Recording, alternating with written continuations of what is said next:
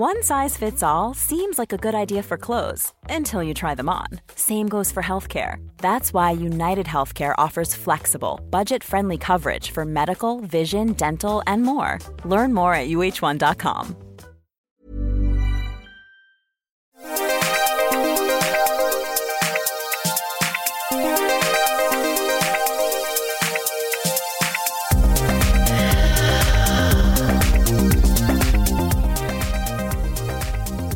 and welcome to the Arsenal Women Arsecast October Mailbag Edition. That's right, we are two WSL games into the season because we're going to pretend that the competitive games that happened in September did not happen at all and scratch them from history and our memories.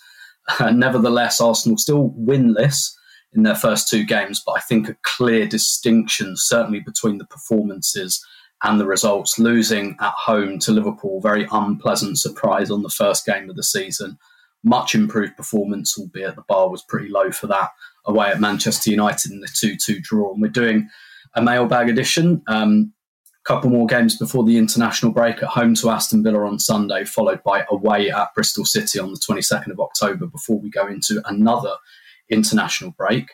Um, so we've taken a lot of your questions on Twitter while that site is still just about a going concern.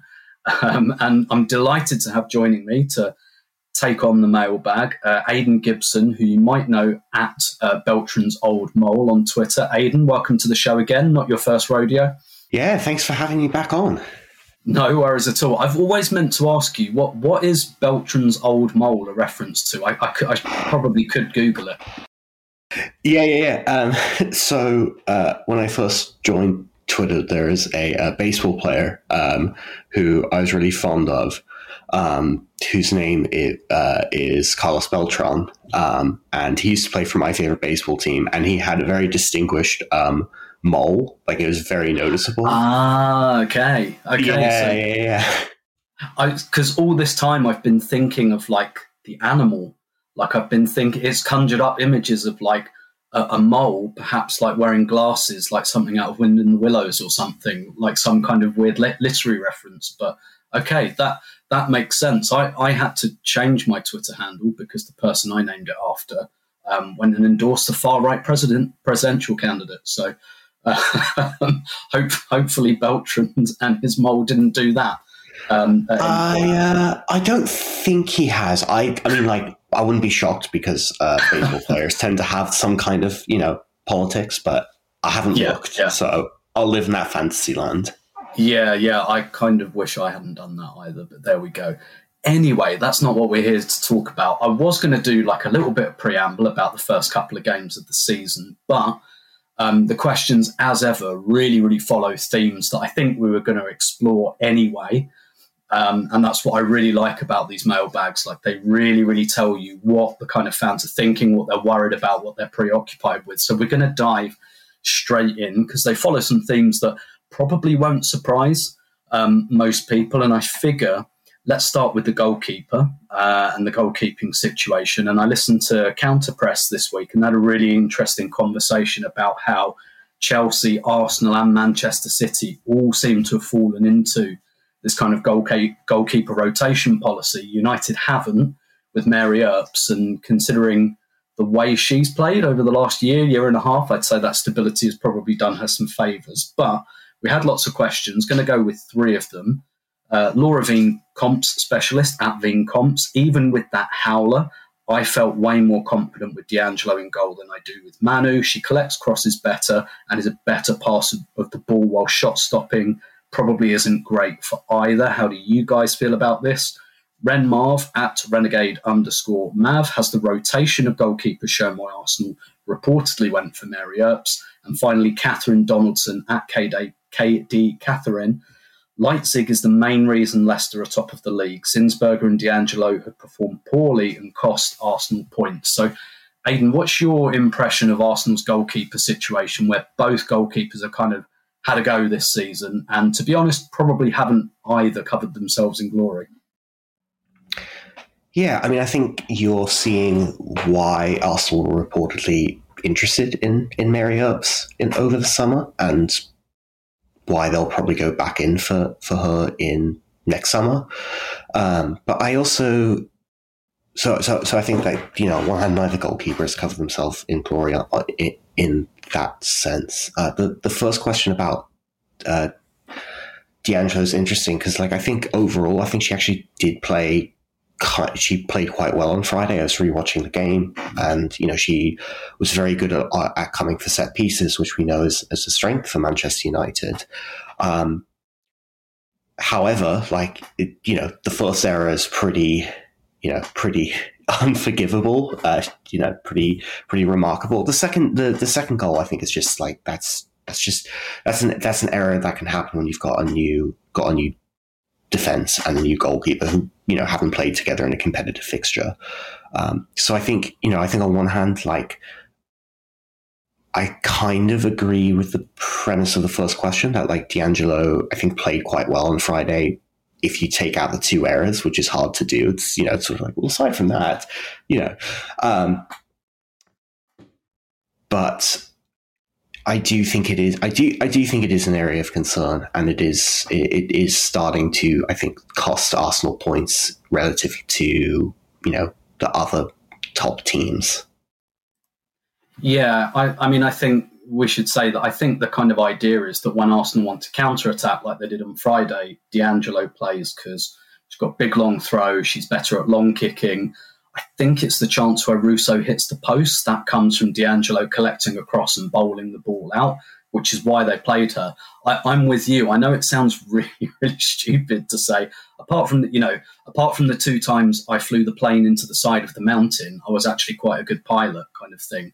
But I, I, I, I guess I kind of agree. At the same time, I think there's probably just an element of fatigue around Zinsberger because she's been with us for four and a half years Whereas D'Angelo hasn't played as often, is a little bit newer. We're perhaps not as au fait with her flaws yet um, as we are with Zinsberger. But where are you on? Because Arsenal are trying to strike this balance, and I think Chelsea are trying to strike it as well with their goalkeepers, where they have, you know, different different strokes, as it were, for different games. But then, like I said, I, I look at Mary Earps at Manchester United, and her form over the last year and a half since she's had that stability of being number one for England, number one for Manchester United. I mean, would you carry on this horses for courses approach, or do you think that Arsenal should really try and stick with one of these goalkeepers, particularly because, as you said, the defence is quite new? I think ultimately it, it, it would be better to just pick one goalkeeper and stick with that goalkeeper. I think I've not I don't think that D'Angelo's like short passing is so bad that like you can't play her in, in the games that you would that you would play Zinsberger. If that was the way, if that was the the route that Eidevall wanted to go, for example, and I guess the, the sort of other consideration that I have for this question is like if Arsenal were to sign Mary Earps, I very much doubt that they're taking her out for you know a, a game at home against Liverpool. Like I think Mary Earps plays that game. I think she plays the game. You know, in the alternative reality where Arsenal signed her, I think she started every single. I think she would have started every single game this season. So I do think that I do think it does speak to goalkeep the, the, two goalkeepers in question. Also because like you know Jonas didn't really do this his first season, so she so he has shown uh, that he is minded to just play a number one. Um, so I do think like I understand I I I understand why D'Angelo plays in some games, why Zinsberger plays in some games, but I also do think that like combined with um, building a new defense, it would probably be smarter to just play one for now. Um, that's that's where I fall, and because I think like again, like I think it speaks to you know I was I listened to the same counter press uh, pod, I listened to counter press as well, and you know the point that was being made is that like the goalkeepers that Chelsea have both have flaws, right? They you know uh, not the best shot stopper, you know, AKB, not the best with her feet. So it's sort of mitigating those flaws. I think that's true for Arsenal too, um, that both goalkeepers have flaws and it's about mitigating them. I think that ultimately, like, if you have a goalkeeper that you're 100% confident in, you're going to play that goalkeeper every game. Yeah, definitely. I, I think it is a case of having two seven out of 10 goalkeepers rather than a nine out of 10 goalkeeper. And Zinsberger's best form for Arsenal probably was Jonas's first season, where she played all the time.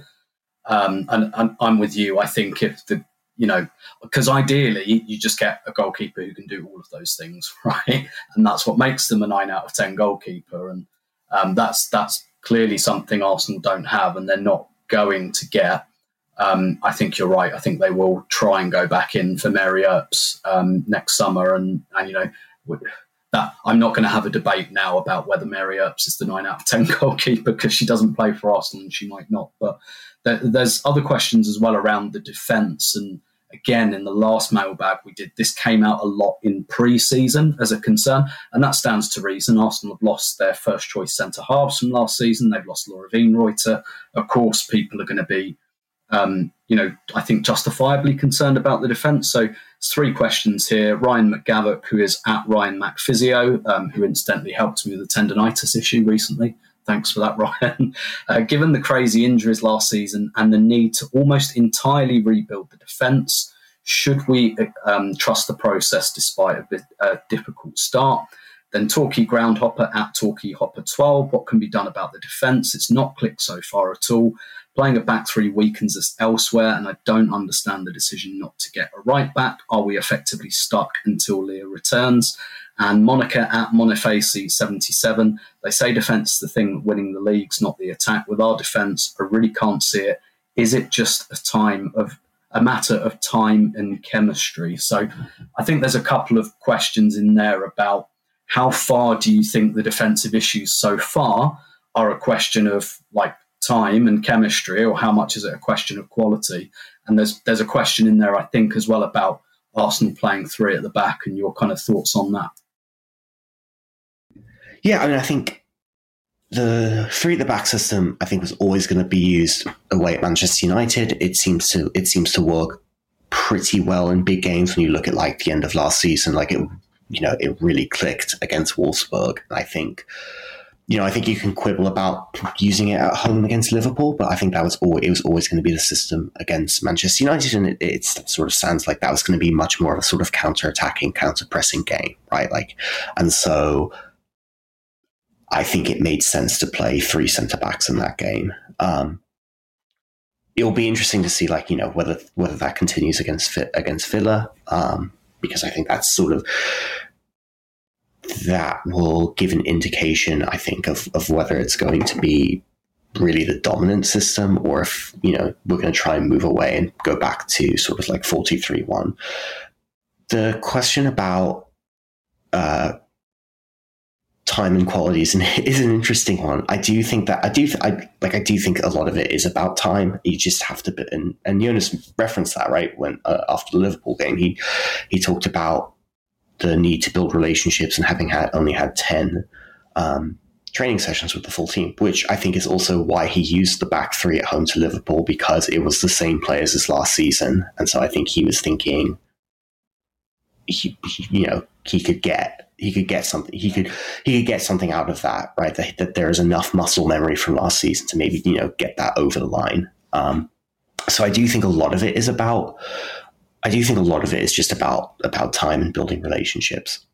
I guess I have a little bit, a couple of concerns just about how how they all fit together, how the sort of um, you know uh, Ilestedt and and Codina fit together, how they fit uh, with sort of this with the defensive line that Arsenal like to play, because I'm not sure about the about the recovery pace of either one. But I also think it's hard to make a definitive statement when like the big centre back purchase that Arsenal made this season has played 58 minutes, right? Like like like Codina made her first start on Friday. I thought she played quite well. Um, you know, I thought she looked you know she looked confident on the ball and looked good on the ball and was making and and so I think it's just really hard to kind of make a definitive judgment about that but i do think there are like so i do think it's it's one of those things where it's like check this space in a month which is hard because I think all of this is within the context of having having gone out of the Champions League, and so now there's a lot of pressure on the league when you also need you know time to build relationships to completely rebuild you know the centre back pairing. Yeah, yeah, and and I think it, it might be a similar thing where in Leah and Hafer there were a pair of like eight, nine out of ten centre backs, and I suppose what a lot of people are getting at is have we kind of replaced them with three, seven out of 10 centre backs? Um, and, and I'm with you. I, I think Codina, Codina is like the Havertz uh, signing for the women's team. Like it feels to me like a lot hinges on that. I think Ilestedt was a good signing who plays the same role as Leah Williamson. Like there's no, you can't really buy like a 21, 22. Like it, it's kind of a relatively short term purchase. And I, I, think that's like as well as Arsenal could have done um, with that circumstance. Codina, though, like Codina is a lot younger she's coming into that left centre back role where there's like much more of a vacancy, and that's the one that has to work. I'm with you. I, am not ready on 58 minutes to judge that yet, but it really, really feels to me like a, a lot hinges on that. And again, um, not to use the pilot analogy, I thought Arsenal defended pretty well against United. Other than, I mean, the the first goal that's not a defending like a defense is a defensive mistake, but it's by the goalkeeper. It's not by the centre backs. And even the second one, like the centre backs are where they should be. Like Ilestedt is exactly where she should be, but her and D'Angelo have never played together before, and that's a communication, not a positional error. So I'm reasonably optimistic that those things can be worked out. But I think I'm with you on the Liverpool game. I think if Noëlle Maritz isn't injured in the days before that game, I, I don't think there's a chance we play with a back three. I think that's a back four and I think that was probably a tactical error, given that Liverpool clog up the centre to take a midfielder out to have a centre half. And I do think if Jonas could have the time back, he might just play Lotta Wubben-Moy at right back and just eat it. Um, frankly, just have like a slightly ill-fitting right back. What what are you expecting to see against Villa um, on Sunday? Do you think go back to a back four? Because the back three again, absent the two Champions League games, is what we've played for quite a long time now. Yeah. Um, I, I, I keep going back and forth. Like I, th- I, th- I think it will actually be a back three. Um, just given the given the threat of Rachel Daly, given against just the relative newness of of uh, and Codina to the team, I think he'll want I, I think part of it will also want be will, I think part of it is a desire to get Jen Beattie into the team as well, especially in this sort of period, right? especially because, you know, without Leah and without Hafa, there's an absence of leadership at the back, right? And and these and a lot of these players haven't played together. So I do think I actually think it'll be a back three. I think it won't be a back three at Bristol City, but I think it'll be a back three against Villa. I'm not sure. I, I, I, part of me is part of me thinks that it's not the best system to use against Aston Villa. I think you know I don't know how much you can take away from the game in May because Arsenal just completely done at that point. But what interested, I was looking at some of the data and uh, from from last season. You know, again, this was post Wolfsburg, so hard to really, you know, part of it was tiredness, but like the data from that game that at home to Leicester was very similar to like, to the data at home against Liverpool, and Arsenal really struggled in that game. I mean, Katie McCabe had a penalty saved, and you know that was in the first half, but. You know, it took kind of a wonder strike from Frida Maanum to win that game. And I think that was a little bit more reflective of kind of that system struggling against a deep block.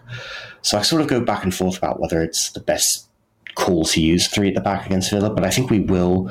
I think we'll see it because I do think it's it's it's been yeah it's been used it's been used against Liverpool it was used against Manchester United it was used to see out the game against Linköping it was used for a lot of the game against Paris FC um, you know I think most of the most of it extra time I think was using the back three aside from when Jen Beattie went up front. So I kind of think that I kind of think he's going to stick with it f- through this kind of block of games. Is that's basically what I'm thinking. Yeah, yeah, and and as well, some of this will be in the context of the fact that Villa are trying to do things slightly differently. So they were playing a very open four-three-three last season. They've moved more towards like a double pivot. They've been playing Lucy Parker in midfield. Jordan Nobbs didn't start their first game, um, came off after an hour in their second. And so I think they're trying to work out their midfield to be a little bit more secure. So I think it would be really interesting to see what he does. I completely agree as well about Jen Beattie. I think he wants Jen Beattie in that team for leadership reasons. And with Jen, you kind of have to sit her in the middle of a back three. Um, but at the same time, I, I kind of think Frida Maanum, for example, we don't get the best out of her in that like box midfield. I think it's much better for her when there's like the double pivot and and her ahead of it. So I'd like to see a back four, but I, I, I agree with you. I wouldn't be surprised at all to see a back three. And um, I guess like building on that, uh, Belinda at Mornamit's Twitter uh, asks asks about this since we're on this subject. Do you think Jonas needs to decide um, on what his back three slash four need to be and stick with it for consistency? And could the shaky start to the season be because of the changes that have been made? Um, not so much because of the drop in quality, but on the pitch familiarity the players have. So, what do you like? I think we're going to see Arsenal move between a three and a four um, this season. What do you make of that? Yeah, I think I think the bigger issue uh, with with moving from the three and the four is just how it affects those f- further ahead. Like you said, I, I, I completely agree. I don't think we see the best of, of Frida in that role. I think that right ten position isn't doesn't necessarily suit her. Um, and I think he kind of like, and I think also because because of what because of having wing backs, I think you need a little bit more ball, ball security in that right 10. And I don't think that, compared to the other parts of the game that are really strong, I don't think that's necessarily Frida's game. I think it does limit her. Um, so I think that's sort of like, I think it's, it's, it's, if there's something about consistency, I'd say it's about consistency with sort of midfield selections and and sort of choosing that choosing the, the two behind the striker. Um, and I thought like you know I feel I think when when you look at the game against Manchester United, like it was much better in terms of in, in, just in terms of the balance. I think like that was the other thing about the Liverpool game, like the balance of that sort of the attacking five was was just off and I thought that balance was much better. Even when like, and it, it, it wasn't necessarily because like you know, oh he dropped like he dropped Maanum and brought Pelova in, and Little went out wide. Like even when the subs came on, that balance was still there. So I think that it's really just about it's about like I think yeah, just building the partnerships in a way between certain players and so I think that's and and that, I think that's something that you can do whether it's a th- whether it's a three at the back or a four. I mean, I agree with you. I think we're going to be switching between a three and a four a lot this season, and I think like Steph allows that switch to be to be done sort of within game. Um, so I think it, it's more about building the relationships further up the pitch, and you know, part of that is like some of those relationships will be the same whether you're playing three or four and with the two at the base of the box. And I think it's more about sort of just choosing the two behind the striker who fit, right? Who fit, who complement each other and complement also both who the wing backs are. Yeah, yeah. I, I kind of tend to think when we play that box midfield with the right 10, I'd rather see Pelova there um, than Maanum, for example. Whereas if you want someone really central, like at the, head of the arrow, I, I, think that's Frida all over personally.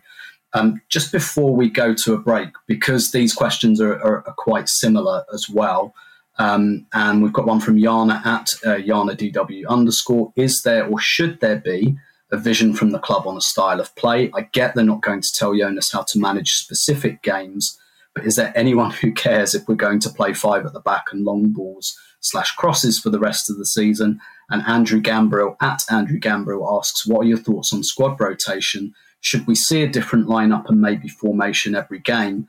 And uh, and does Jonas consider the finishers as much as the starters? So I, I, guess really what we're looking at here is like a balance between this being Jonas's third season, you expect by this point to really see like embedded principles, embedded style of play, but at the same time, kind of formation switching. There are five new players in, but we see Chelsea do that a lot. We see Chelsea switching formations, and it seems to work for them. Like, where do you like? Do you see a style of play um, first and foremost? I guess would be my first question. Yeah, I mean, I think I think there's I think there's some principles that are obviously um, that that are pretty obvious. I think most of them, though, are almost out of possession. Um, I think Jonas focuses on that a lot. And when you look at his, well, I don't need to tell you about like what he says after the game, but when he talks about player performances, like a lot of the time, especially attacking players, he talks first about their contributions off the ball. Um, so I think when you see a style of, of, some principles, I think those are the principles that are that are consistent game to game. Um, I and I think that kind of tracks when you look at the two the, the, last two seasons. Some of Arsenal's strongest performances under Jonas have actually been in big games, and some of their less strong performances have been in the games where you think that they should win. Right, Birmingham comes to mind in the first season, Liverpool last week or two weeks ago rather. Right, some um, Whereas, you know, Manchester United last week, again, I thought pretty good deform- performance. You look at some of the games against Chelsea, he's that he's um, since he's come in really strong. So I think those principles of play are almost off the ball. So I do think that comes to some stylistic questions. I mean, I think it's, I think the problem with the club dictating the style is that you're going to, it's, I, I don't know, it, it feels almost sort of like to I don't know if the club can do that. It feels like really it feels like like overly joined up thinking, and I think you get into a position where like you know I think City do that, and I wouldn't say that Manchester City women have been the best coach team over the last three seasons.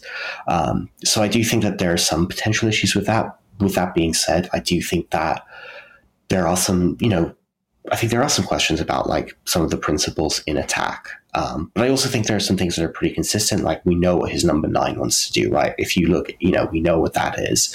Um, and and maybe it's just a case of like you know some of these attacking principles we're not completely keen with as a fan base more than like they're absent.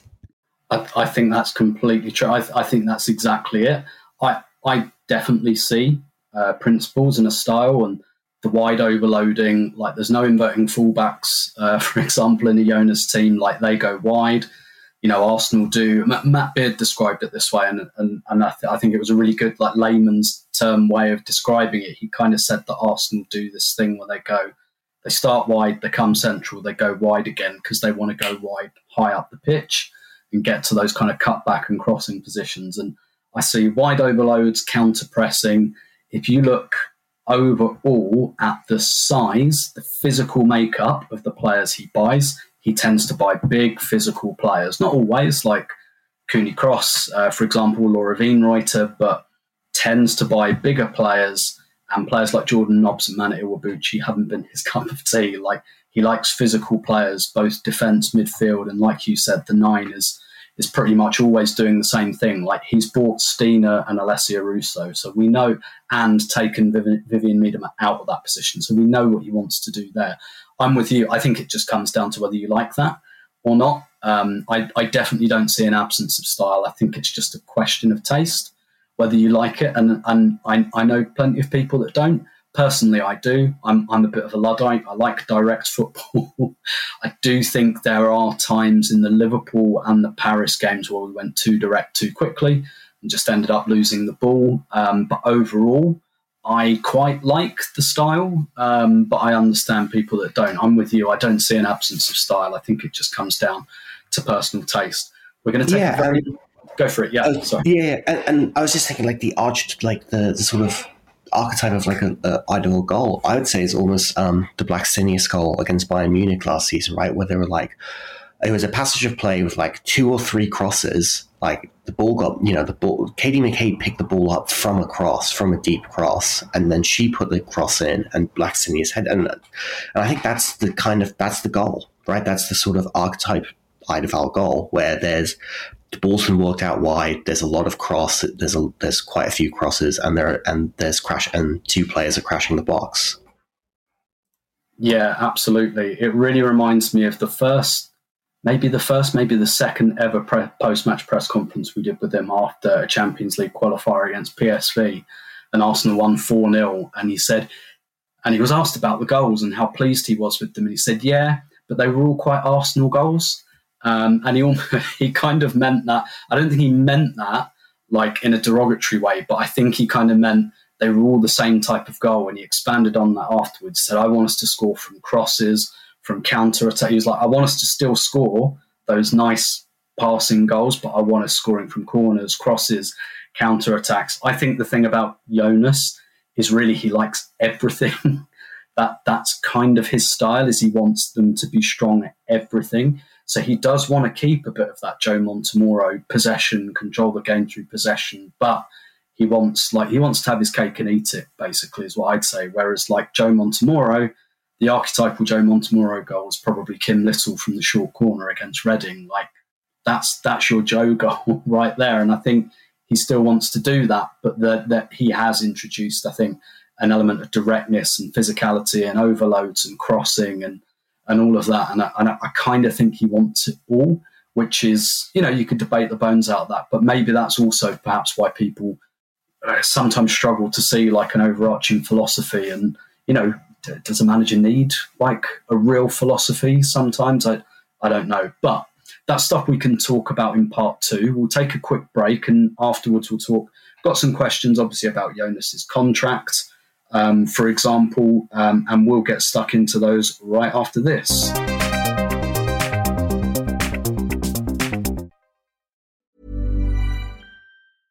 A lot can happen in the next three years. Like a chatbot may be your new best friend. But what won't change? Needing health insurance. United Healthcare Tri Term Medical Plans are available for these changing times. Underwritten by Golden Rule Insurance Company, they offer budget friendly, flexible coverage for people who are in between jobs or missed open enrollment. The plans last nearly three years in some states, with access to a nationwide network of doctors and hospitals. So, for whatever tomorrow brings, United Healthcare Tri Term Medical Plans may be for you. Learn more at uh1.com.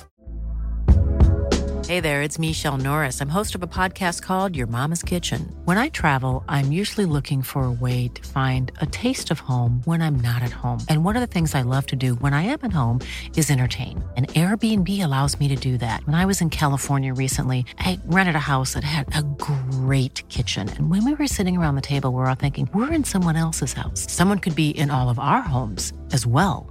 If you have a home, but you're not always at home, you have an Airbnb. Your home might be worth more than you think. Find out how much at airbnb.com/slash host. It's a brand new year, and what better time to get going with that online store you've been thinking of? Those I was there when Arsenal actually scored a goal t shirts would fly off the shelves right now. And to get yourself up and running, you need Shopify. Shopify is the global commerce platform that helps you sell at every stage of your business. From the launch your online shop stage to the first real life store stage, all the way through to the did we hit a million orders stage? Shopify is there to help you grow. Shopify helps you turn browsers into buyers with the internet's best converting checkout, up to 36% better compared to other leading commerce platforms, and sell more with less effort with thanks to Shopify Magic, your AI powered all star. Sign up for a $1 a month trial period at shopify.com slash arseblog, all lowercase. Go to shopify.com slash arseblog now to grow your business no matter what stage you're in. Shopify.com slash arseblog. Okay, welcome back to this October mailbag edition. I'm still joined by Aidan Gibson. And Aidan, one of the things that um, probably surprised a lot of people was between these two games and immediately on the heels of the defeat at home to Liverpool 24 hours before the Manchester United game. And I do think that timing was very, very pointed. Arsenal announced that Jonas Eidevall has signed a new three year contract. And question from um, Roos at Roos CH91 curious as to what you think about Jonas's new contract. Um, recall you saying on the previous pod that one of Jonas, Skinner, and Taylor would probably not survive um, past the end of this season. Has the club taken a risk here? Uh, similar question from Catherine at Agit Pro. Have the club taken a risk giving Jonas a long term contract? What if we don't win anything this year? There's such a big investment in the squad and off the pitch in infrastructure, um, and not winning trophies surely isn't acceptable. So, what's your your overall take on Jonas, first of all, signing um, a new three year deal, and, and I guess a little bit on the timing of it as well. Yeah, and I mean, like, I think if you'd asked me this question on Thursday, I would have uh, probably reacted a little bit. Um, and just and, and uh, you know, just in terms of the time, I think there are sort of, I think there are three things that that that come to mind uh, about these questions. And the first thing is that the club have done this before. They did this with Arteta. We lost three league games in a row in the spring of 2022. It looked like we'd completely looked like we had thrown away top four, and I mean, we did end up throwing away top four, but we came back from that situation. Um, so they have done this before. They have, and I think it's part. It's the club sort of, you know, saying, "No, we back. You know, we back the manager. We're making that very clear." I think related to number one, there are a lot of players who have joined the club or have recently signed new contracts. Um, and I imagine that there was some conversation with them about the direction of travel and what was happening. So I do think that that was just sort of tying that up as well.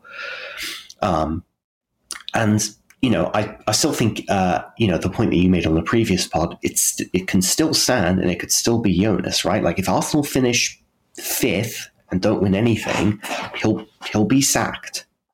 In, like they can still do that as a club. So like signing, so so you know, the contract doesn't mean that they have that he has to see it out. So if things go really badly, they can still do that.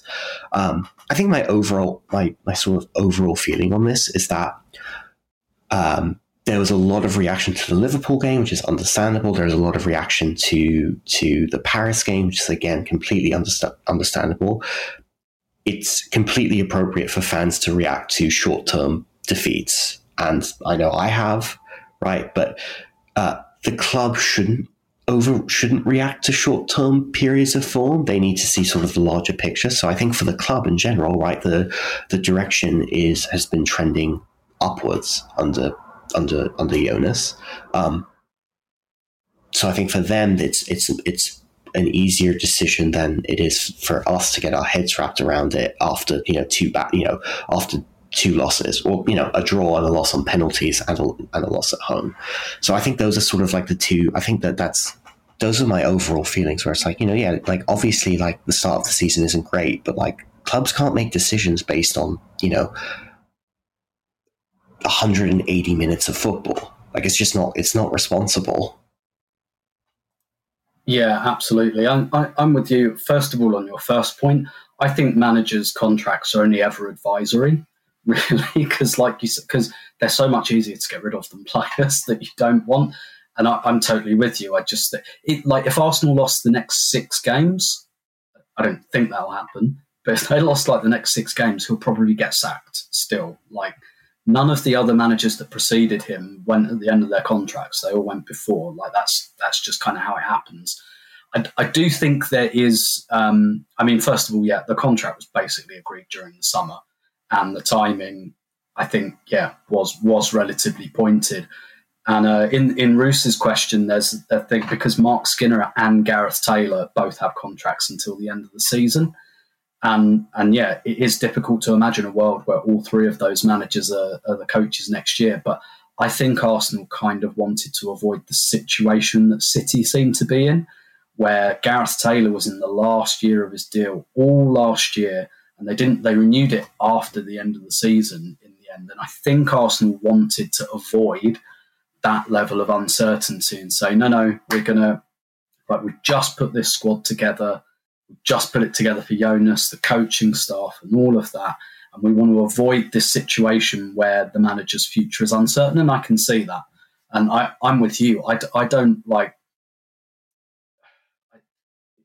he'll just get sacked if it doesn't work. It's it's kind of as simple as that. And I do think there is a value for both the coach and the squad to have that little bit of security. If he had two years on the end of his deal, if it was like 2025, I wouldn't do that at the moment. I think in an ideal world, you'd wait and see where this season's going before you do that. But I do think that from the club's perspective, there is something to be said for saying, like, let's not do any half measures here. Let's give the security and we can always take it away. Like like like you, I, I don't think it's it's really that final at all. It just allows the manager to do his work. Like you said, lots of new contracts signed, lots of players brought in. Like I think it does make sense to introduce at least like um, not the illusion of stability, but some stability. uh, before before kind of moving on from that. Yeah, it takes and it takes away the question too, right? Like that was the question for Gareth Taylor the entire spring and the question for City, and he couldn't an- he couldn't really answer it because he didn't know. And if you if Arsenal are in the same position, that's a question that has to be asked. Like it's asked every week. It becomes a bigger question after a loss, right? So I think they've just t- yeah they've taken away that that question, and it, it's it's an awkward question, and it it implies too that like it also implies that the club is unsure. Like, I don't think City necessarily wanted to keep Taylor. I think if they'd wanted to keep Taylor, they would have given him a new contract far before they did. I think they just looked at the managerial market and thought, "Yeah, you know what? We'll give him what we'll give him another year contract."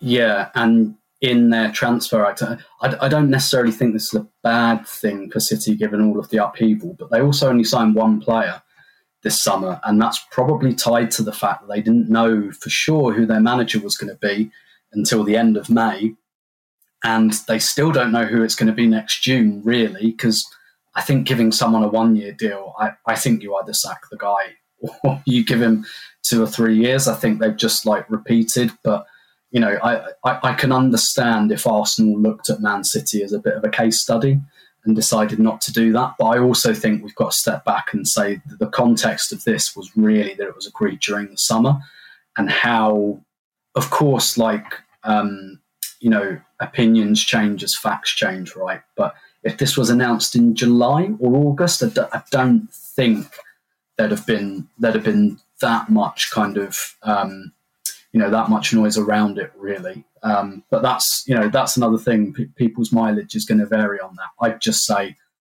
don't take it as read that he's definitely going to be here till 2026 because if it if it really goes the wrong way, he won't be. Um, I think. Um, here's a question I think is really interesting. It's something I'm planning to ask Jonas in the next couple of weeks about ball progression. Again, I was looking at the data from the Man United game, and actually, as much as I think we played well and set up on the counter attack, I think only about half of our possessions got us into the final third. And so this question from LPG at uh, 1 2 post with Leah and Viv out, we don't progress the ball from deep and through the middle via dribbles, long passes, or quick one twos as much. Our midfield, which can do this, most uh, which can do this mostly for defensive security, do you see any internal solutions in the way we set up to plug that gap? So that question about ball progression, ball progression through the centre without Leah and Viv, is that something that would take time to work out? Is that something we might just have to suck up, um, or do you see like a different way? Yeah, I mean, I think it speaks to how irreplaceable Leah is in a way, and and Rafaelle too, right? Like the ball progression from both of those players. Um, so, I mean, I think again, like we have to see a little bit more from from Codina because I think she has some really nice, you know, she had some really nice passes between through the lines um, on Friday night. But I also think that again, this is, you know, the this is kind of a it speaks to the style question we were talking about earlier, where like the you know Arsenal want to work the ball in from wide into the middle and back out wide. So I think you can see a lot of you'll see, you know, a lot of ball progression from say the fullbacks, right, playing into to Kim or Lia, or whoever's in central midfield. Um, so I think some of it is just sucking it up. I think some of it is seeing uh, a little bit more of, of Leah I do think there are some, you know, I think there are some uh, changes that can be made in midfield. Like, you know, if you want to think about ball progression, I think that that's that's Pelova all over, right? Like that's um, that's something that she's really, really good at, especially she plays deeper. Um, so, you know, I think there are some there are some internal solutions there. Um, but I think also part of it is just like Leah Williamson and, and Rafaelle are two really crucial players for building up, and Arsenal don't have either of them this season. Yeah, yeah, and I, that's that's another thing that's interesting. You mentioned Pelova there. Arsenal dropped her quite deep on Friday night, and that was clearly because again they wanted to counter and they wanted that ball security. I think Cooney Cross as well, talking about dribbling from the base of the team. That's something she's really, really good at. And actually, you know, for Australia, they play like a 4 4 2 basically. So she only has that one defensive uh, midfield partner rather in Katrina Gorry, and she does like most of the ball progression for Australia. But it's a question how you get those players into the team because I don't think Kim Little and Lia Wälti are going anywhere. You know, does that mean Frida Maanum doesn't play every minute of every game? I, I'd suggest that that might be the case, but yeah, it's it's a question of how Arsenal bring some of those players into an eleven. That's why I think we're going to see quite a horses for courses approach. I think we're going to have a lot of what we had on Friday, which is the team sheet dropping and going, huh, wonder how that's going to look in practice. And then after five minutes, you see it and you're like, oh, okay, I can see Kim's wide. I think I know why that's happening. I, I think there is going to be a lot of that this season, but I think ball progression is is a big thing um, for Arsenal, and they need to be careful not to become too predictable. I think against Liverpool they certainly were. Um, here's, a, here's what I'd like to call the copium question, because I've been thinking this a lot but it kind of reminds me of like the Champions League qualifying stage where there are just times to complain about things. And when you're on the wrong end of them, it doesn't feel like the right time. But this is um, from Brock Strongo at Brock Strongo. Do you think the league might be a bit more competitive this year, with more teams taking more points off the top teams and the top teams sharing points between themselves a bit more evenly? And will that mean there's a bit more wiggle room if teams have a bad start. And let's really crystallise this question. Chelsea dropped eight points in the whole of last season. So, as much as they did lose to Matt Beard's Liverpool on the opening day, they didn't lose many more after that. Arsenal have already dropped five in their first two. Are we looking at a league where the league champions, whoever they are, will drop more than eight points this season, in your opinion? I think Copium is spot on because, like, I want to believe that Arsenal can still win the league. Um, and I mean, you know, there are 20 games to go. Arsenal play Chelsea twice, so it's absolutely possible. Even if Chelsea didn't lose to anyone else, it would be possible. Arsenal would also have to not to not lose to anyone else. I think the next few weeks will be illustrative in a way. Like I, I think that I think for Chelsea, they I mean they always start they always sort of start the season in this kind of uh, mediocre kind of run of form. You're sort of like, oh, they look kind of they look kind of vulnerable. Maybe this is the season where they drop more points and they just keep winning games. Here's, here's a stat for you: they haven't won their first away game of the season for six seasons now. Right, and they won the league what five of those six seasons yeah. Um, so yeah, so I think that the beginning of the season will be illustrative. I do think that I do think that Manchester United and Manchester City will drop more points than uh, perhaps they have in pre- well. United, I think, will drop more points than they did last season. City could drop around the same, maybe a little less, but like, you know, that's sort of somewhere around that kind of like 10, 12 mark. Um, the thing that the the thing with Chelsea is I just think they have so many they have so many options to to use to utilize that like you know even if even if half the team's kind of out of form or not playing well like she Emma can just make Emma Hayes can just make five changes at halftime right? She can bring Sam Kerr on at halftime um, and as she did against Manchester City. And so I just think that I I think I think we'll. I, I don't think. I think Chelsea will drop a little bit, maybe a few more points than eight. I think also because I think this will be like the Champions League season for them. I really do. I think that'll be the their big focus, um, and I do think that Chelsea, like Arsenal, had so many players at the World Cup. I think there can be some vulnerabilities at the beginning of the season that you know teams that had players who were basically had basically been in preseason for like for, for two months can take advantage, but I do think that part of it is just that Chelsea is just so much stronger than than everyone else. So I, I yeah. The next couple of weeks will be illustrative. Like maybe after that, the, this next block of games, we'll have a better idea. And I do think, I do think, like, you know, I do think the middle of the league is a lot more competitive than it was like I think Liverpool have taken a, have gone up a level. I think Brighton are looking at going up a level. Leicester are not going to be as poor as they were last season. When you look at the relegation battle, I think this I, I think it's two teams that have the potential to go down, and I think and in Bristol City and West Ham, I don't think you're going to have like you know just the the three or four who were involved a season ago. So I think that I think the middle of the league's a little bit stronger, but yeah, I don't know. I don't know. I don't know how much copium I actually have. yeah, I, I think it will get just about into the double figures for points dropped uh, for the reasons you say. Like Leicester, I think Leicester and Spurs, for example, you look at their second half of the season compared to their first half last year. If you take the calendar year, Leicester City and Spurs, like they're clearly, I mean, Leicester are literally top of the league, so they're clearly going to be a lot more competitive. Liverpool had so many injuries last season. Um, I think they're going to be much better. Villa seem to be working things out again. Yeah, Brighton have uh, Brighton have made so many signings that I think it's maybe why they've started slightly slowly.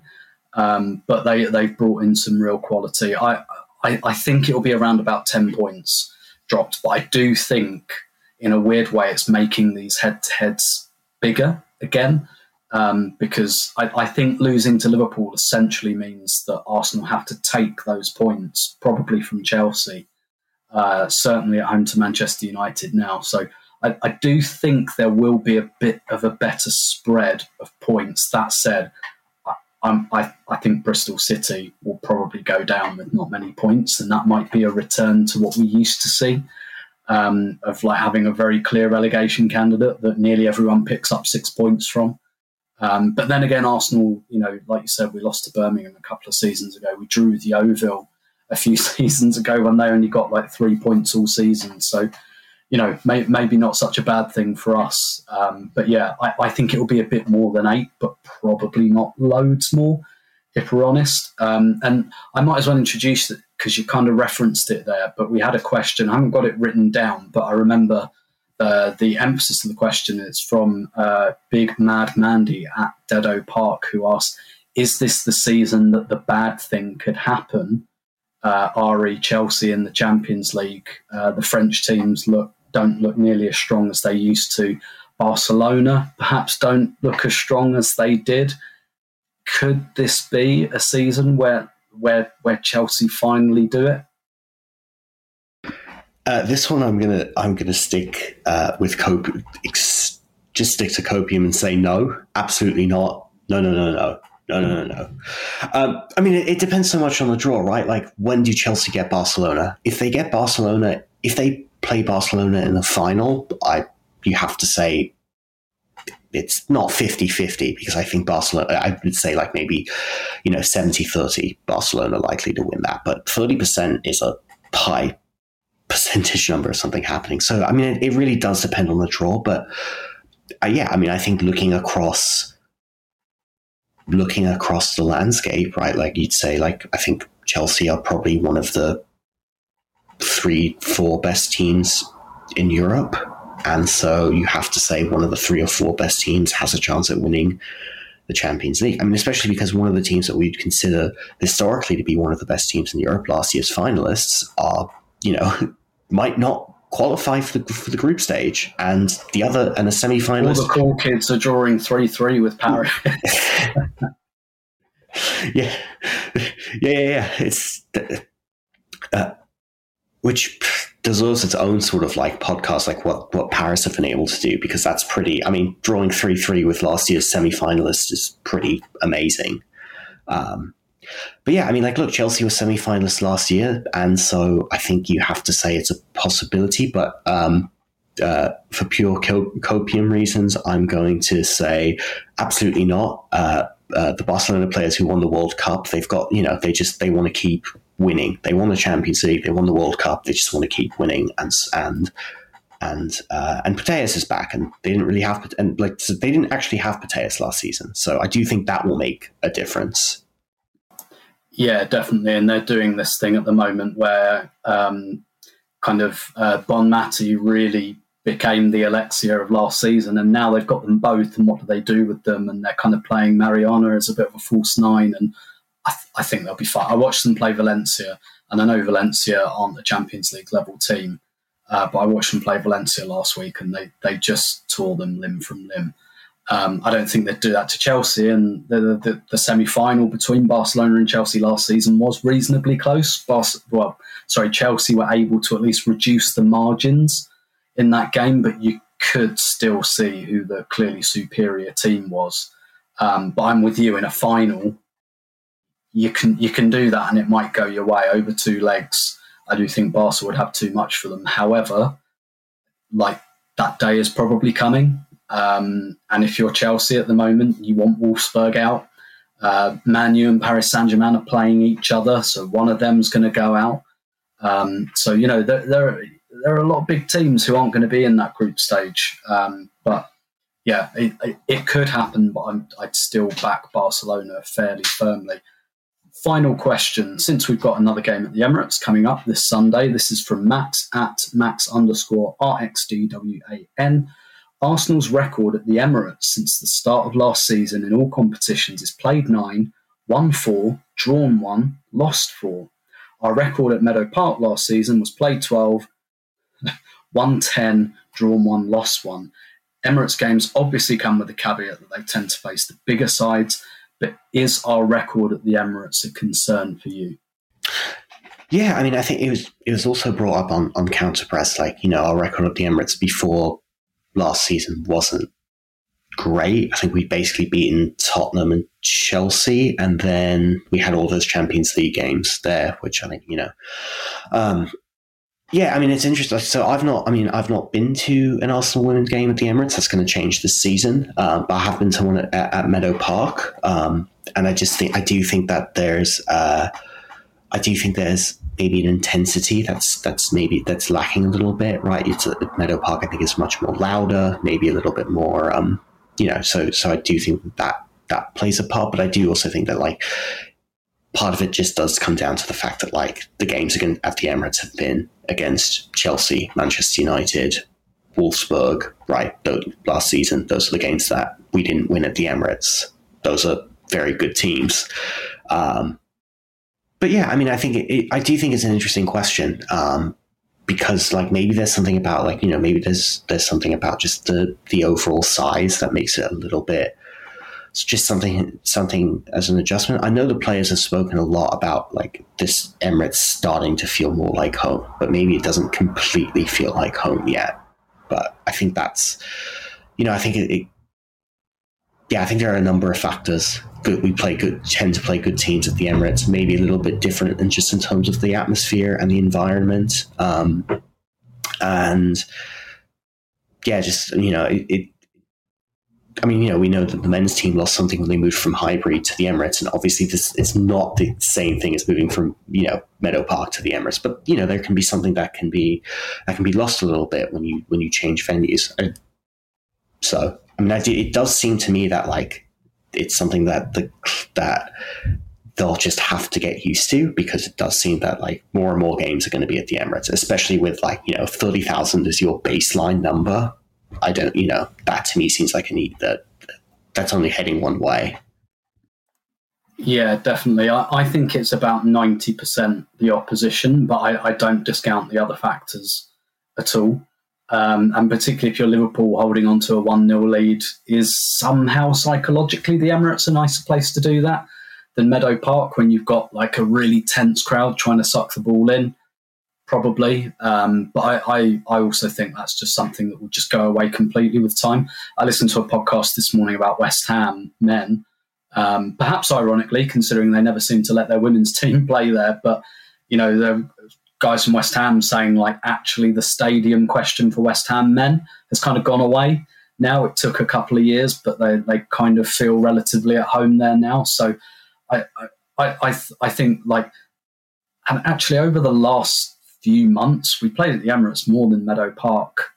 Um, because we had those big games at the end of last season there in, in the Champions League as well. So, yeah, maybe there's something in that transition. And certainly we're very formidable uh, Meadow Park, but I agree that's probably as much to do with the opposition as anything else. And uh, I, I, I do think it's interesting we're going to play Man City at Meadow Park, which we always seem to do um, as well. I, I know that they chose to play Villa because they wanted to back up games at the Emirates as part of like the feasibility study. And you'll notice far less marketing and promotion for Villa, and that was, I believe, intentional because it's about okay, what does a relatively bog standard WSL game when we had one two weeks ago without much promotion. Like, what does that look like when we don't throw all of our resource behind it? And like you say, at the moment, at time of recording, there's four ga- days until the game and it's 32,500. So I think that should clock up to 40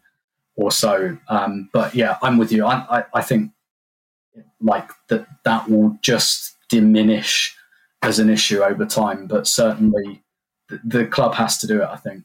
Yeah, and it's. I mean, it's. Uh, yeah, I think it again. It's. It's almost all to do with the opposition. Like Arsenal had a bad record at the Emirates the first season, in part because like the games that were there were there was a game against Barcelona. Like Arsenal were going to lose four 0 against Barcelona, whether it was at Meadow Park or yeah. or the Emirates or like you know London Colney. It wasn't going to make a difference where that game was played. So like it almost has to do with I think the opposition. But I yeah, I mean, we're, we're, it, it's one of those things where it's like you start looking at soft factors I think you look at soft factors because of something like the Liverpool game, where which in reality was just sort of like that's football. Sometimes that just happens. Sometimes you know, sometimes you play kind of a, you, you play okay and you get the first goal and you go on and you win and no one makes a thing of it, or you know, you don't get the first goal and the opposition have just and then they score and then all of a sudden it becomes you know that's just that's football that happens yeah, yeah, definitely, and and I think um, hopefully a strong performance and a good result on Sunday, uh, and we won't have that question the next time we do a mailbag, hopefully. But uh, Aidan, that's uh, I, am mindful of your time and with uh, the time difference uh, that you're about to go off to work, so. Uh, thank you very much um, for joining us, and we'll have you on again soon. Yeah, thanks so much for having me. Absolute pleasure. And we will come back with another episode probably after the Bristol City game during that October international break. Don't know what that episode will be yet. Maybe another mailbag. Maybe we'll do something else. We'll work that out later. Um, but until then, keep it at Arseblog News for all of your Arsenal women content needs. And for those of you that don't know, we have launched a weekly newsletter on Substack. Uh, which is written by me, and broadly we put something out once once a week on that. Um, and we'll, I'll probably do some kind of Q and A on there in the next week or so. But keep an eye if you're still on Twitter or wherever on Twitter on my Twitter because we still do promote through there, but we'll promote a little bit through Substack as well. While the current owner of Twitter tries his best to kill it off. Um, but he won't kill this podcast off, thankfully, because it's very much not in his domain. It's our domain. And with that, we'll say thank you, goodbye, and we'll speak to you Mom deserves the best, and there's no better place to shop for Mother's Day than Whole Foods Market. They're your destination for unbeatable savings, from premium gifts to show-stopping flowers and irresistible desserts. Start by saving 33% with Prime on all body care and candles. Then get a 15-stem bunch of tulips for just $9.99 each with Prime. Round out Mom's menu with festive rosé, irresistible berry chantilly cake, and more special treats. Come celebrate Mother's Day at Whole Foods Market.